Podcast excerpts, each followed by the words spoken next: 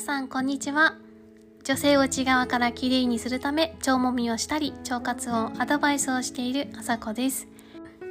このラジオでは心と体のセルフケアの情報を配信していきます。今日はエイジングケアについてお話ししていきたいと思います。女性なら誰しも気になるワードだとは思うんですけど世の中にはアンチエイジングと言われるものがたくさん商品出てますよね。でも私はこのアンチっていうのはどちらかというとあがらうというものなので年齢に逆らってどうにかしようというよりもより豊かに年を重ねていく方が素敵だなって考えています。アンチエイジングというよりもエイジングケアという言葉の方が私は好きです。私がやっているこの腸もみっていうのも微腸エイジングというネーミングの技術なんですよね。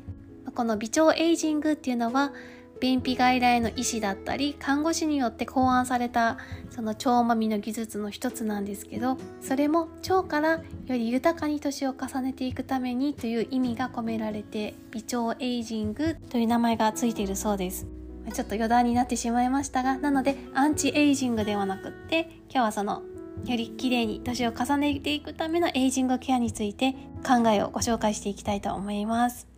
まあ、女性って年々年を重ねてだんだんとあの老いていってしまうんですけど、まあ、人によっては、まあ、若くて綺麗な女性の方が価値があると思うからなんだか年を重ねて仕上がってきてくるのが嫌だとかっていうふうに考えてしまうこともあると思うんですけどでも私は年を重ねるほど心がより豊かになって人として本当に深みが増していくんだと思います。なので、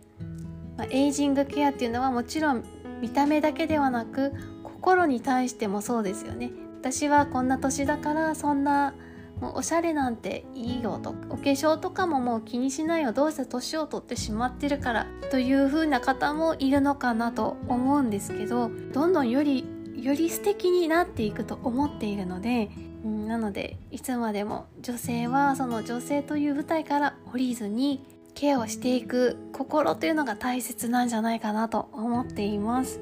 でも子育て世代だともう自分の顔なんて見てる暇ないっていうこともあると思うんですけどでもやっぱり心のどこかで女性という舞台からはそれでも私は降りていないっていう意識は大切かなと思います。そしてあとはセルフケアですよね。エイジングケアっていうのはセルフケアだと思うんですけど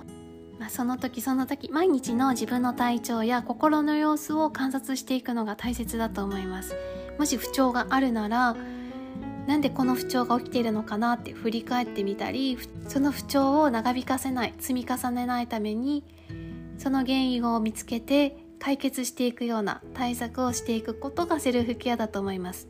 やっぱり不調っていうのは心からのサインでもあると思うので自分の本音を探る